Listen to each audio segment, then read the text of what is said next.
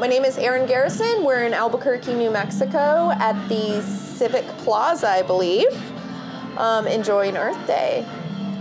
So we were inspired by the Food Is Free project, which started in Austin, Texas, and they started doing front yard gardens with signs that just simply said, "Food is free, take what you need." And so we decided to do our own version of Food Is Free here, and we put up a Craigslist ad, and we said, "Hey, who who has fruit trees?" And we had a lot of responses, and so we would just go, myself, my friends, and our five children would go and we'd glean the trees. And then we take the food and we distribute it accordingly, whether it's just walking down the street, whether it's going into a business, whether it's, you know, putting up a box at a bus stop, going to a homeless shelter. Wherever there are people, we try to take the food.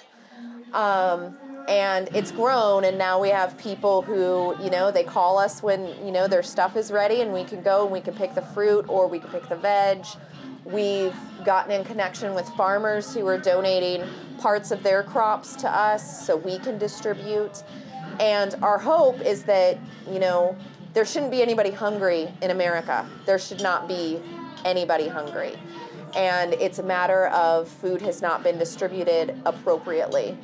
And so we want to teach people, we want to empower people that it is possible to take care of yourself and take care of your family. You do not have to depend on these giant corporations to feed your family. There is enough food, and it's just growing on accident at this point.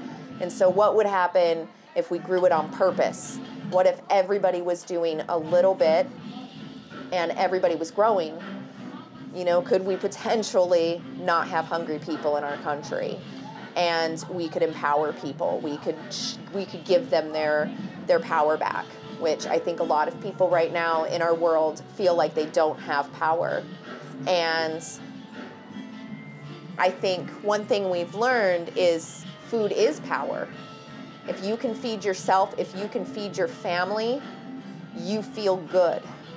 And so that's what that's what we want to see happen. That that's our big goal, is really to save the world, no big deal.